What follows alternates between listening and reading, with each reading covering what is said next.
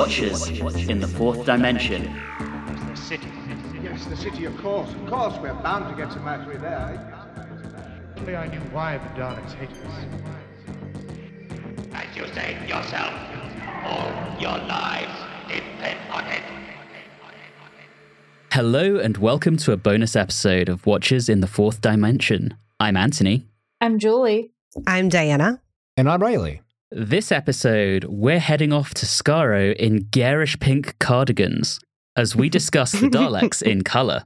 But first, let me reintroduce our special guest. Joining us this episode, we have the return of the rather spectacular Diana Birney, who previously joined us when we discussed the animation of Galaxy 4 and drank some whiskey. Diana, it's wonderful to have you back. I'm so happy to be back. Thank you for inviting me. Anytime, anytime we do a bonus that we think might be interesting, we've always got you in mind. Yes. We're going to jump straight in. This is a bonus episode, so there's no mail. We have a very small amount of background information on this, and then we'll discuss it. This was fundamentally made for the show's 60th anniversary celebrations and was broadcast on BBC4 on the 23rd of November 2023, the day of the show's actual 60th anniversary.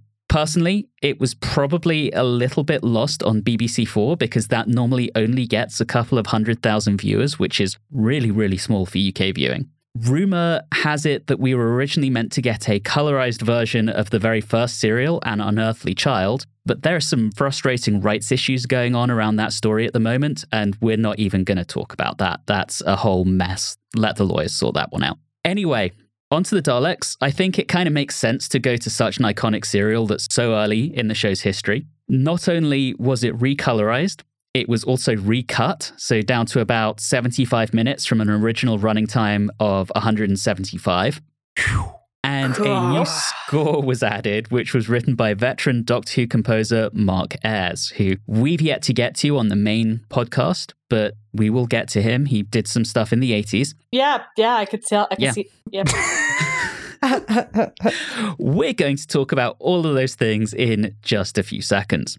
Current showrunner Russell T Davies has laid out some plans for a Whoniverse and has indicated that colorizations are going to be a key part of that, as kids these days apparently won't watch black and white television. Bar humbug. Let's just get straight into it and let's start with the obvious item the elephant in the room, the colorization itself. What did you all think of the choices made on that? the Daleks have blue balls. I wrote that too. Yes. Ladies and gentlemen, we have our episode title already. Yeah, bam. That might be a record. Three minutes, 15 seconds. Some of the color choices are fine, and some are not. The pink sweater, questionable. Whatever was going on in the petrified forest, I have no idea. Oh, I love that in particular because they kept the line of everything's white and ashen, except it was clearly shades of green and pink. Mm, yes. And the light blue balls of the Daleks, I'm a little bit curious about. I think the best thing of this entire thing was the fact that even if the choices were questionable, the execution of the colors themselves, it's fine. Yeah. Mm. That's about it. I had the question while I was watching it on whether it was because I know that with some restoration, like filmography and photography, science magic can see what the color was supposed to be. So I wonder how much of it was drawing off of like the actual colors of the outfits and the sets and all of that, and how much of it was a reimagining of what it could have been. That's a great question, Diana. I don't know if they were able to do any magic with the actual film, but certainly they have some color photographs from during production. Mm-hmm. Because I know the Daleks originally had blue balls. They did. That's exactly what I was going to say. So, Julie, that wasn't a design choice of the colorization. That was going back to the source material. The other question to have is also with that is sometimes they wear certain colors to make it seem white because Mhm. white doesn't always come across as white. So I have a feeling that there's some things potentially, you know, the sweater that probably weren't those exact colors anyway. Yeah, the one I would always go back to, and we talked about this when we did the Underwater Menace animation, is the TARDIS console, because that was originally a light green, the actual prop. And here they chose to keep it white. And yet other things like the cardigan don't quite jive. Yeah, there were some weird decisions, I think. Riley, do you have an opinion?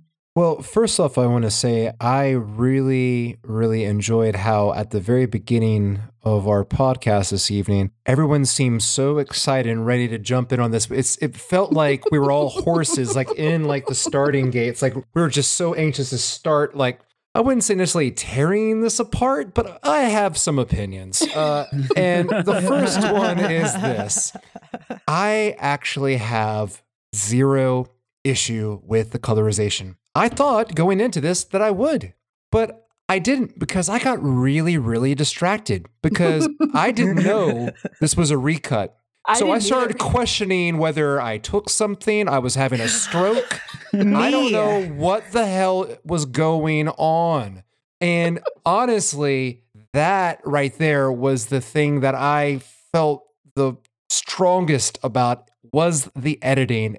I don't like it. I really don't like it. It could have worked if they kept it to a minimum, but it is so chopped up. I'm pretty sure it breaks the 180 degree rule several times. Just, ah, I couldn't handle it. I couldn't. It's just, mm, it's too much. I actually fully agree with you. I had a great time with the colors. There was definitely a couple of times I thought we were just in the edge of destruction and I didn't know it.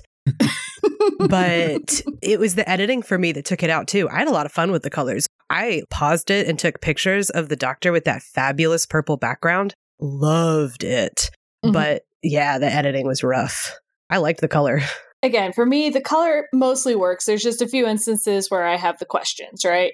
I was sitting there and I was like, I feel like this is moving a lot faster than I remember. And I had to go back and I was like, wait, this was seven serials Mm-hmm. and it's in an hour and 15 minutes. This seems not good.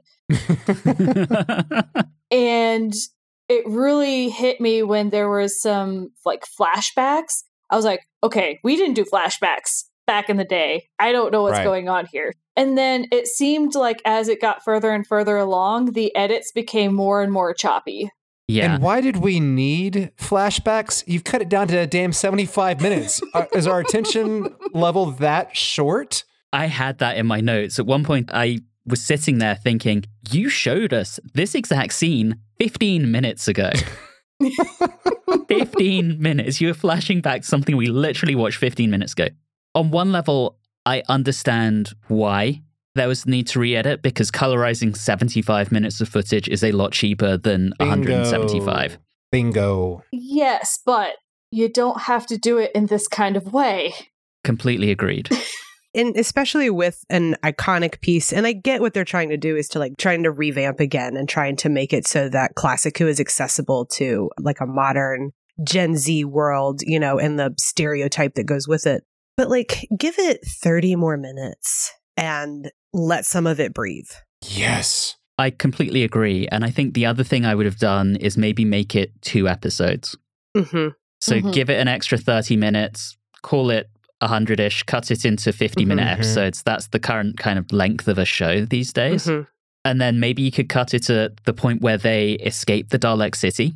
So you've got the initial capture and escape, and then you've got as the second part the going into the city to stop the Daleks from detonating their bomb and recovering the fluid link. Then you've got a decent length and it's broken up a bit more. Agreed. Just something different.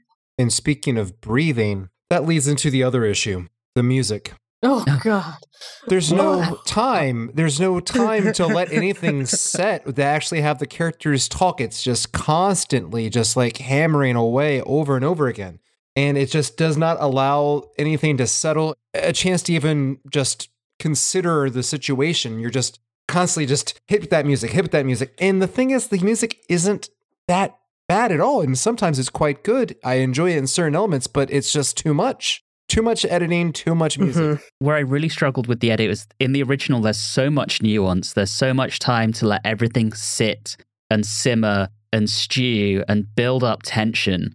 And that's lost both in the edit and with the new music. The new music, as music itself, it's not so bad. There were times it didn't fit what was going on, or at least I didn't feel like it fit what was going on. Maybe it's me thinking back, but it's been so long since we watched the original. I can't even say that I know what the original music sounded like. So I don't think it's me even doing comparison. I think it's just me thinking as a viewer, it moved so fast, the music kept going, and I'm like, what is even happening? right. And I think part of the reason for that is they cut it to 75 minutes. And let's be very fair, especially at the early seasons, like the first one that we are dealing with right now. Everything at the beginning of the show was very much more of point a camera at a stage and you're doing a theater production. Mhm. Very rarely would you have things any other way. Is chalky. Scenes take a lot of time. But you know what? That's not what the kids want these days. So what the trick is, what they believe they were trying to do, is that we chop up these long dialogue scenes. And then what we do, even though it's not heard in the emoting of the actors, they add music to create tension when the tension isn't there yet. It's too high, but they're trying to fool the audience into thinking, oh, this is a really tense scene. Oh, man, this is so exciting. This has got such a pace. I'm like, no, no, no. You can't change this show, especially in the early seasons, into that type. It just doesn't work. And here's the thing on that the original music was a lot more minimalist than this. It was very understated, and that really helped, in my opinion, build that tension. And the scene I would give as being particularly egregious was Ian being trapped in the Dalek. Yeah. Oh, right? Yeah, that was the first time the music really ramped up. And oh god, it sucked all of the tension out of that for me. It just felt too forced, it felt too much, and it didn't fit. Yeah, I felt like you could feel the lack of like going to that concept that it's all shot like theater. I feel like you could feel the lack of coverage that you get in modern cameras where they do two Yeah. to three cameras shooting the same scene and they take it 17 times from different angles. So you get all that. And so because they didn't have that kind of coverage, I think one of the reasons that all of that editing felt so forced and just, I'm going to be honest, kind of amateurish. Mhm. Yeah. Yeah. It felt kind of like college student-y baby's first art film. And I think part of the reason for that is that because they didn't have the coverage, you can't actually have those quick shots in the middle because it doesn't make sense to the human eye because people aren't looking the right way and they're not moving the right way to make it make sense to us in like a film sense. And I feel like you could feel that in the edit really badly. And the music just made it more confusing. There was another moment that I think we lost some things, and that was when Barbara gets cornered by the Dalek for the first time. I was so mad. It made it look like she was just a hysterical woman because of how short it was done. And again, Mhm. with the weird edits, I was just sitting there. I'm like, I don't remember this appearing this way in the original because I remember I love Babs. Babs is one of my favorite characters. Mm-hmm. Mm-hmm. and the way that they edited everything she just seemed like she she was almost susanish Ooh, harsh words. Mm. Wow. Dang. but am i wrong You're not. And I did notice from the open to where the cliffhanger would be took 11 minutes. Mhm. Mhm. That's incredibly short. So, again, all of that breathing and tension building that would lead to the scream Barbara does emit is cut. And the result is exactly what you just said, Julie. Mhm. And we talked about the music, but did anyone else also think that the sound mix was off as well? Oh, yeah. And that the Mm. Yeah. music was too loud, or at least I'm not an audio tech person, but I think from like motion pictures that the score is somehow like buried and then the dialogue is placed on top as a separate track or something like that. But this felt like you could totally feel and sense and hear that the new score was placed on top of the dialogue and it was too loud and it kind of just covered it like a blanket. It just didn't sound right. There was no way of making Yeah. it seem like it was coming from underneath. It totally felt like it was on top. yeah and i think there could be a couple things there i don't know what the audio was originally done because yes like in modern day or close in later times i know you're going to have everything as separate tracks. Any soundscape that you have those things are going to be separate tracks so you can actually adjust accordingly. I don't know. It's a 60 show. I don't know exactly how they did Mhm. it. So they might have had to quote unquote blanket it because of all that. I don't know the ins and outs of it. I would say it was almost certainly done in mono and that they didn't have any of the original tracks. That's what it sounded like to me too. There you go. It sounded like the music almost sounded too clean.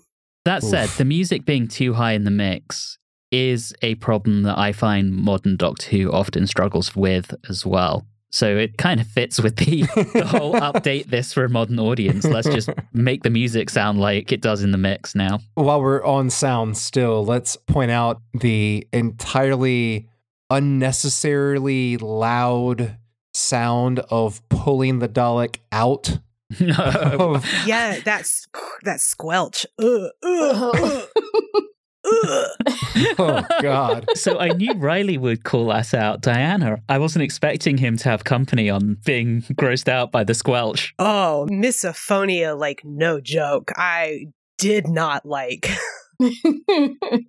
it's so weird the things that I would pinpoint through all this. Because again, I was with Riley. I had no idea that this was a whole complete recut. And by the time I figured that out, I almost stopped taking notes because I was just like, well, let's just see what kind of ride I'm in for. Because Mhm. what? And then one of the notes that I took, because apparently this was me and the important things, was saying, hey, I totally saw one of the Thal's briefs underneath his pants. Yes. Me, me. Nice. I did too. I checked for their under. I checked for those thal panties for the rest of the episode.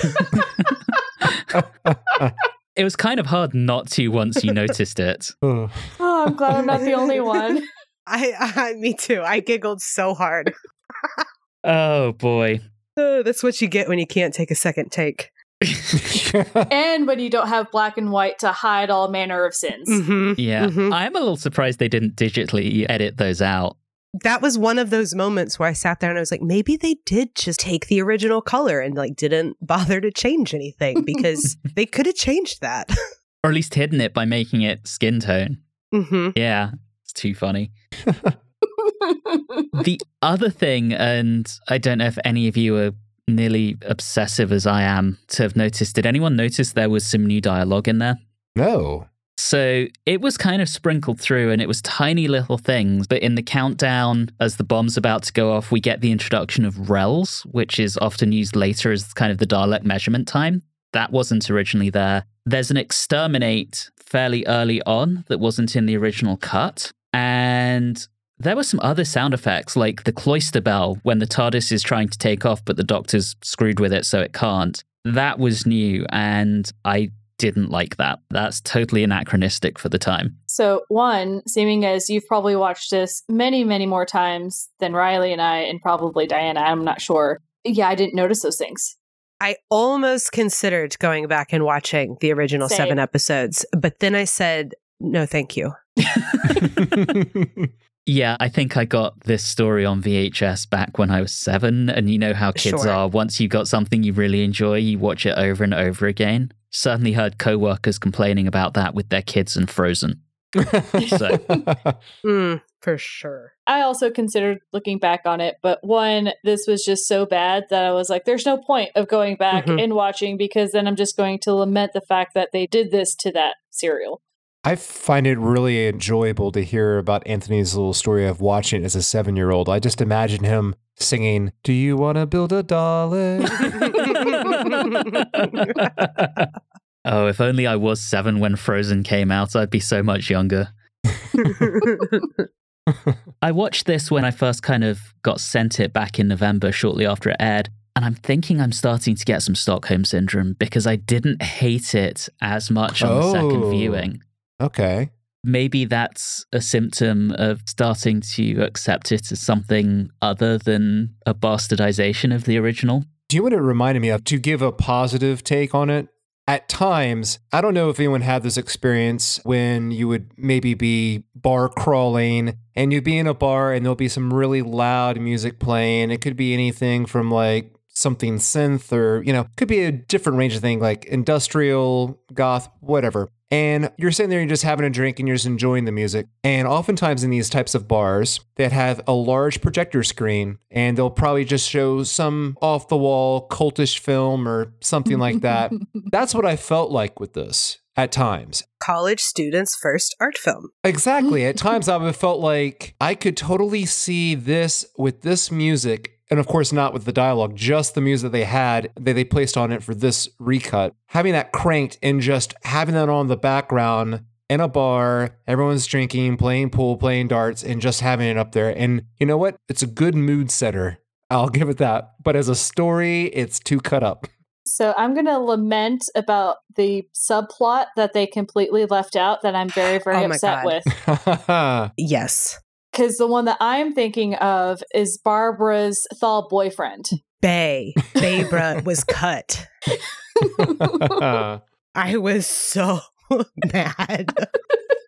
Zero out of five stars. No Baebara, no episode. Oh, I have I'm someone s- else who oh. thinks almost exactly like me. Thank you. like I'm getting hot thinking about it again. I was so angry. And that means that Dyoni getting jealous also gets cut. Oh, Mm, honestly, where I started getting really frustrated with the edit was from the beginning, um, but really frustrated was the complete elimination of the Thals, pretty much, as a culture group. There was so much that was interesting about the Thals, and I get we have to cut it down or whatever, but it just gave them no humanity almost. mhm. And even things like the fact that we cut down the re-entry into the city, it took it from this big epic like Mount Doom kind of quest into like, oh well, here's a secret exit underneath the castle in Assassin's Creed. It'll take you like four seconds. And all of that was so frustrating. It was so interesting because, to your point about making them interesting, like all of a sudden they're just like, well, we're just farmers. I'm like, well, in the original, we knew that like three episodes ago. And now all of a sudden we're just finding it out at the very end. Okay, great. We lose a lot of that buildup.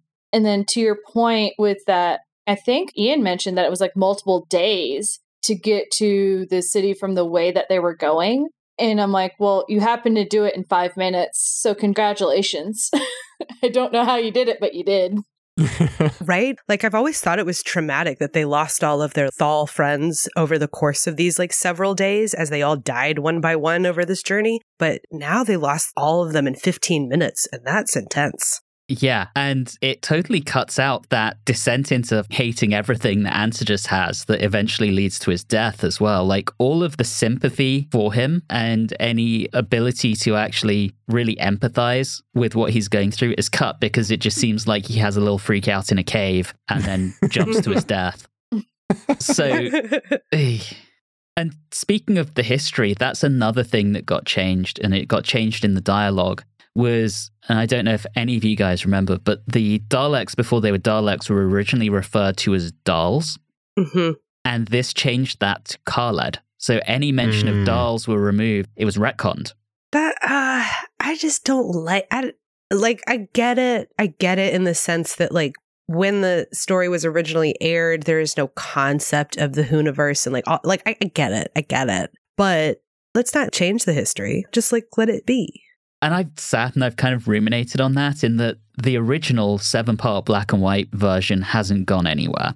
So we can still go and watch that and see that as kind of the archive piece. But is it right to change dialogue to fit what's happened since in a recut? I don't know. I don't like it. I understand it's a recut, but I think cutting is fine, even though, yes, you're going to lose some context and it's going to change plot and some other things. I hate changing dialogue, especially if it's things that are said by certain individuals and then you're going to dub them with voices that aren't their own. I dislike that. We talked a little bit about that, I think, not with voices, but with individuals who their appearance changed when they were from the real life into the animated world. We also had some issues there. And I think we keep stepping on lines of there were original people who were in these episodes who had these lines, and why are we taking that away from them? Yeah. I think the other question I would have is how does that apply when you think about some of the updated visual effects? So the Dalek ray guns, the effects from that were updated to match newer effects. How does that jive with that? Does that impact the work of the original effects artist, for example? I think that's a slightly different issue because, in the sense that you're colorizing it in the first place, you're changing the technology. You're showing a difference in the technology. So I'm kind of of the opinion like, if you're going to do it, do it. So edit out the Thal underwear. Right. Like, you know, I wouldn't have been mad. I would, I, I mean, I would be mad about that, but I wouldn't know that I'd be mad about that. I would just care, harbor it in my heart forever. One of the things that actually really irritated me in this is if we're going to go to the grand excursion that is colorizing this whole thing and what, pulling lines from other episodes or re recording and writing new music, Why are the scanners on the TARDIS and the Daleks all still in black and white? Yeah, and actually, that takes us right back to the opening part of the episode because we get the colorized version of the title sequence, and then the first shot is in oh. black Oh. and white, I was so and confused. then it goes into color. Why? They're trying to Wizard of Oz it. I I- think that's there what was, I thought think too. they were trying to do like the classic Doctor Who. We're bringing it to color. This is big time. So, what's the most Yeah. famous two color transition in history? There you are. Just in case you didn't know it was in black and white and Yeah. now it's in color, we have to lay it out for you. Nothing else will make sense, but this part will. Just to tag on to some of the points that were made earlier, I think Julie makes a very, very strong point. But I also will agree with Anthony, and my way of balancing that out a bit is that as long as they don't George Lucas this and take it away, Yeah. Mhm. in Yeah. that case, if everybody who was willing to buy a DVD or buy a subscription to BritBox, what have you, can find the original Dalek series, then I think they can do whatever they want and put out as many That's fair. different versions as they want to do. hmm And also to make those changes about the added dialogue in order to retcon things. It's Doctor Who, okay? it never Yeah. ever eventually matches up and it has the beautiful ability because it's anything inside outside of time and space they can justify things after the fact on the show don't go back to try to change something that already happened in order to get it to fit just make the writing fit that way in the future give an answer give a reason in the future why like that's how the show has always been Yeah, plot hole is the perfect thing for a future episode. yeah Completely Exactly. agree. My next question for you guys is Russell T Davies has already indicated that there will be more colorizations. if they mess up Jamie, I will riot. I was waiting for that. It has not been confirmed, but it is heavily rumored. And given that we've already complained about cut material, the next one they tackle, according to rumor, is likely to be the War Games. Whoa Nope, I'm gonna riot. wow. Gonna riot. really So cutting down something that's nearly four hours long to, I don't know, I guess it's three and a half, but three and a half hours to probably 90 minutes, that's going to be rough. Nope. No. dicey. I figured with that end card, which I'll be honest, the end card where they just showed all of the scenes from other episodes in color, I rewound that and watched that like five times. That Oh, was yes, great. That was awesome. That was super cool. And well, it's noticed that the music was 10 times better than anything you heard prior. because it Hundred was, percent. Because it was, yep, Julie, you got it. it was Murray Gold. yep. I thought it sounded like Murray Gold. I was like, that's really familiar. When it came on, I was like, whoa, my ears picked up and I was like, whoa, this is really, really good. And then I'm like, okay, let's look at these credits in. There he was. I'm like, there you go. That was the best part of all of it. was that sequence, which is telling you something. Yeah. Well, yeah. It's like they took the Dalek serial and tried to make it into a trailer promo by cutting it down to 75 minutes and jamming in music that wasn't even from it. That's a trailer. And the interesting thing was the music really made it seem like it should have been like a late 80s, early 90s like spy thriller. And that's Mhm. not what this was. That trailer, though, just I, I want to come back to that because Diana, you're absolutely right. That was so good. And it made me wish, particularly, that we had the entirety of the Celestial Toymaker because Yes. those looked stunning, those clips. Look, I hate that man, but didn't he look good? Oh, he Yeah, looks he so did. good. and instead, we're just going to get that shitty 3D rendered animation. We don't have to talk about it. It's okay. No, no, no, no. But yeah, I kind of wish it kept going and gone into the second Doctor as well. I was waiting for it and I was very disappointed when it didn't happen. No, there was one clip of There was one Troughton? shot at the Yeah. end. Yeah. One clip of Trout. Profile. I wish it had got equal treatment Oh, to the Hartnell right. era. That's almost why I'm surprised to hear that they're looking at doing like the war games next, is because my initial thought, as I'm not like super in on like what's happening insanely in this moment, modern Who news, I would have assumed that they were doing more of the first Doctor because that's kind of what it felt like they were advertising. Yeah. Look what's coming next. All of these great epic moments of the first Doctor that you can finally see as it was. That's kind of what I was feeling like that was an ad for. And the War Games is such a fan rumor at this point. I don't know whether or not that actually has legs or if that just started with someone on Gallifrey base who was talking out of their ass. You know, Right. sometimes those things are predicted and they come out to be very real. And sometimes they're predicted it's bullshit. They're planning on working it from each end of the black and white era, Right. working it one end to the other end to meet in the middle. That's what they're going to do. Oh boy. Yeah, one of the moments I was really keen on in there was that they had the footage of the Beatles in there. Yes. And that's what I was excited about. I was uh, like, that's why I had to rewind it the first time. Is I was like, was that the Beatles? yeah, from the chase. I guess they got the rights. I was under the impression, right, that that's the only place we can even see the top of the pops performance. So to like feature it as Mhm. like a, hey, look what we can put back into color. I was like, well, obviously they're re-releasing the chase. That said, the one I would really love to see get the full color treatment, and it wasn't one that we universally loved, but I think it would be really cool and psychedelic, is the Web Planet. Oh, yeah. I agree. That would be bonkers. I would also like the Mind Robber. Yeah.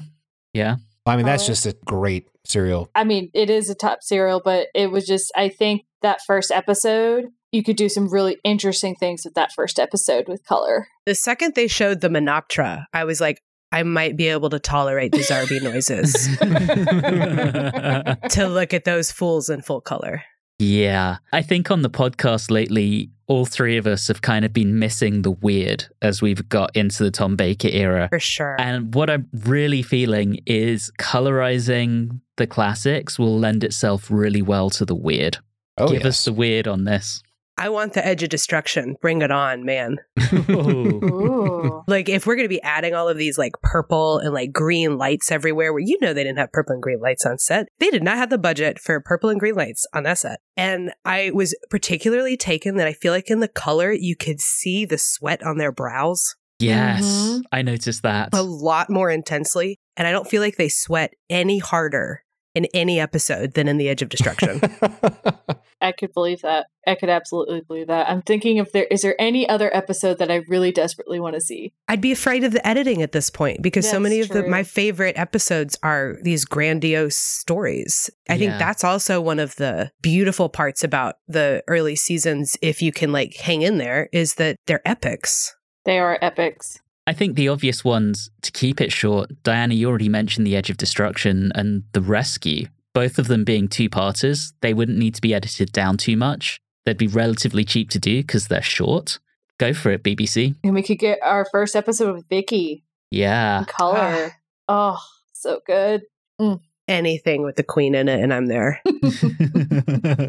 Definitely the weird ones, though. Although, Diana, you're right. I dread to think how they would butcher something like the Keys of Marinus in the edit. It would lose its whole video game vibe. Surprisingly, it would lose that vibe in a world that revolves around video games. nowadays. yeah. It would definitely lose something there. All right, so before we wrap this up, the question for you guys Would you recommend this? And I want you to think about it through two lenses. One is to fellow fans of classic Doctor Who who have already seen this, and the other is to a Doctor Who fan who has never seen classic Who. Does that recommendation change? I would say no to both. wow. Okay. And this is me probably projecting a bit too much in, in everything. As a classic Who fan, I wept a little bit on the inside after watching this. And Anthony might say that he found it better the second time, but I have no intention of watching it a second time. And then, as for someone who watches New Who but has never seen Classic Who, I would hate for this to be their first impression of Classic Who. I think there are other episodes, other things that you could get them to watch that are much more enjoyable and would get them interested in Classic Who. And I don't think it's this. Sorry to be a downer, everyone.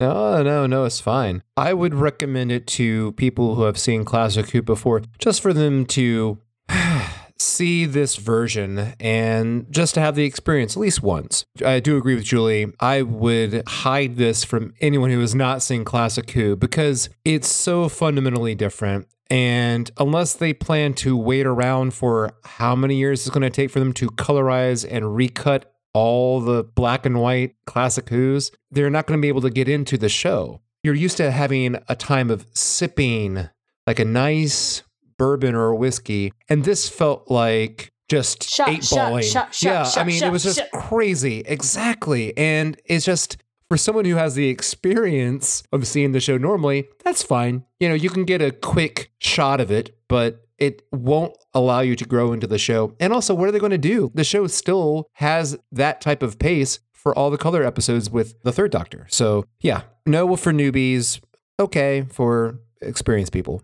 I feel I would show newbies that are like into new Who but not classic Who. Ugh. I don't think it would be like the first thing I would show them, but I feel like this honestly goes for both. Like if you haven't gotten into OG classics, especially like before color and before the last episodes, I feel like those feel more inaccessible. There's a lot of people turned off by black and white. And so some of these stories are inaccessible through people's own choices of what they're willing to watch in a Netflix everything is accessible era. And so to me, this honestly felt like a good ad for if you kind of like this, you're really going to like this old stuff and you should really give it a shot.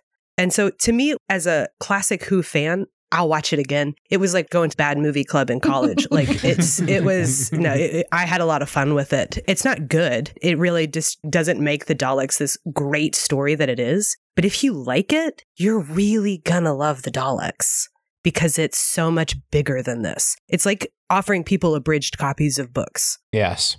It's not good, but if you like it, you should try the full version. More words isn't bad. It's not scary. I think I agree with you, Diana. I certainly wouldn't recommend this to someone who has seen the original version because their reaction will be much like ours. They're going to be mad that it's been cut down. They're going to be mad about the new music. They may be absurdly nerdy like me and be mad about some of the added dialogue, but it could be a gateway for a new Who fan into the classics. And as you rightly point out, Diana, I think that's pretty cool. That leads to someone saying, you know what, that was pretty enjoyable. I'm going to give Dalek Invasion of Earth a shot now. They might dig it. I guess it doesn't help that I love black and white movies, so that doesn't even Same phase me at all. I've really felt that with the fact that like I like to watch a lot of stuff that are other languages and people have a really hard time with the hurdle that is the subtitle. I was going to ask you, Diana, subs or dubs? It depends on the art behind it because like there are some really great dubs out there. Like go watch a Miyazaki film. That's some art, man. But if you're looking at the beauty behind the language, that's the part of the product, then that's what the subtitles are beautiful for is to really get the art of whatever the original language is.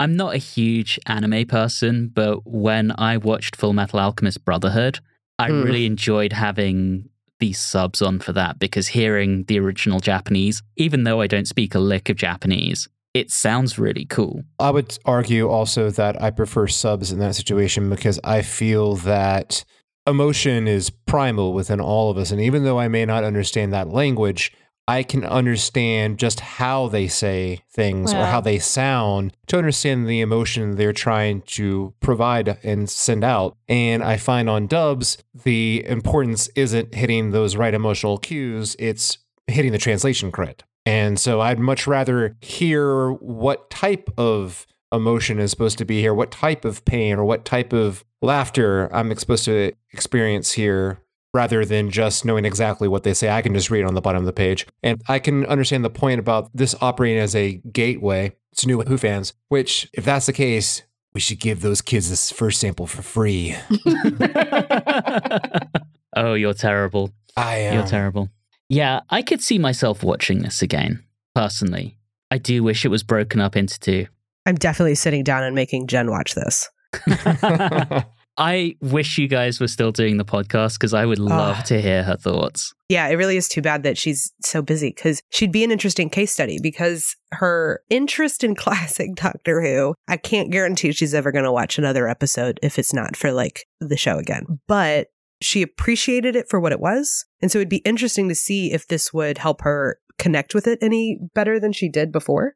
Because I think it would be probably more her vibe because the animations usually were too. I can see that. Separately, aside from this, if I was going to give someone a gateway drug into Classic Who, and I think Julie might roll her eyes at this, I'd be going with The Robots of Death, hands down. Yeah. 10 out of 10, Uh, top tier story. I'd have to think about it a little bit. I think that might be fine. I don't think there's any lead up necessary for it. So I could probably be okay with it. But I also know that, yes, it is because you just love that story. And come on, it's a Hinchcliffe era story with two speaking women who aren't companions. I mean, what's not to love? Oh, boy. What a bar. All right. Well, I think we have probably flogged the horse quite extensively on this one. Before we head out, I have one final thought that I wanted to raise. And if there's one other positive thing that I could take from this, which of course I could get this by just going back to old episodes, I don't need a recut in order to enjoy this or get this. And that is, I didn't realize how much it filled me with joy to see Hartnell look so healthy and vibrant in this Oh, serial. I was kind of taken aback. I'm like, wow, you see it in how you progress through the show, and you think at one point after seeing that, that as he gets older and more frail, you think, well, that's how he always was. He was not frail, he had a lot of energy in this. Yeah, it's amazing how three years on the show really you can I see the decline. Yeah. Oh, man. As soon as that color came in, and I was like, oh my gosh, he looks so good. Look at him be the doctor. Like, go, Bill, go. I would like a few clips from the Reign of Terror to be colorized when the doctor is skipping through the lane. Oh, yeah, because that one's also where he gets in drag. Any of them where he gets in drag, give me that color. Also, that spectacular hat he has in that story when he steals the official's hat. Yes. Anyway, yes. All right, Julie, any closing thoughts? No, I'm not that interesting. Sorry, y'all. Diana, anything else to add? The only thing that really stood out to me differently in this episode than it did in the black and white is in the room where the Thals were coming in to get the food and supplies that was the booby trap that was just so poorly explained and I couldn't believe we were already there. no clue what was going on. But on the table with the food, the only thing else on there looked like toilet paper and I felt like that was a real vibe. They too were feeling the toilet paper shortage of 2020. They get it. They get what emergency supplies are. Doctor Who can see the future. And that's my closing thought. Man, it's a shame that there weren't just enormous amounts of bread, milk, and eggs on there. no, eggs are too expensive. Well, yeah, I think overall I enjoyed this, but it's not something I'm necessarily going to hurry back to watch again, but I probably will. Riley, you did know as long as they don't Lucas it and destroy the originals or prevent the originals from being in the public space, what I Mhm. do want to say is the Blu ray release is coming out within the next month, if it hasn't already by the time this episode actually goes out. And the original seven part serial is going to be on there along with the color version. So they are very much making sure they exist in tandem. Okay. Well, before we wrap up, Diana, it's been a pleasure to have you on the show again. Thank you so much for having me. It was a blast again. Good to hear you talking about Doctor Who again. It's good to be talking about Doctor Who again. Well, thank you for joining us and thank you to everyone who has listened. We appreciate you tuning in. We will be back next week with a regular episode. I'm not quite sure what that will be, so surprise, maybe. but in the meantime, as always, have a good one.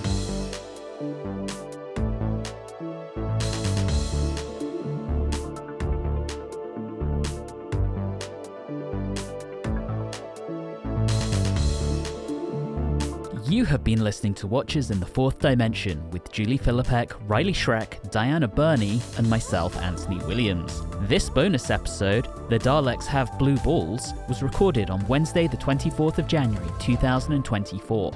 If this is your first time listening in, all of our previous episodes are available through your favorite podcasting app. You can interact with us on Facebook, Instagram, and Twitter at, at Watchers4D, and you can also email us at watchers4d at gmail.com. If you're enjoying the show, please do subscribe and leave us a review or rating on your favorite podcasting app. All of those things really do help the show. And always remember, just because you can colorize, rescore, and recut a serial, it doesn't necessarily mean that you should.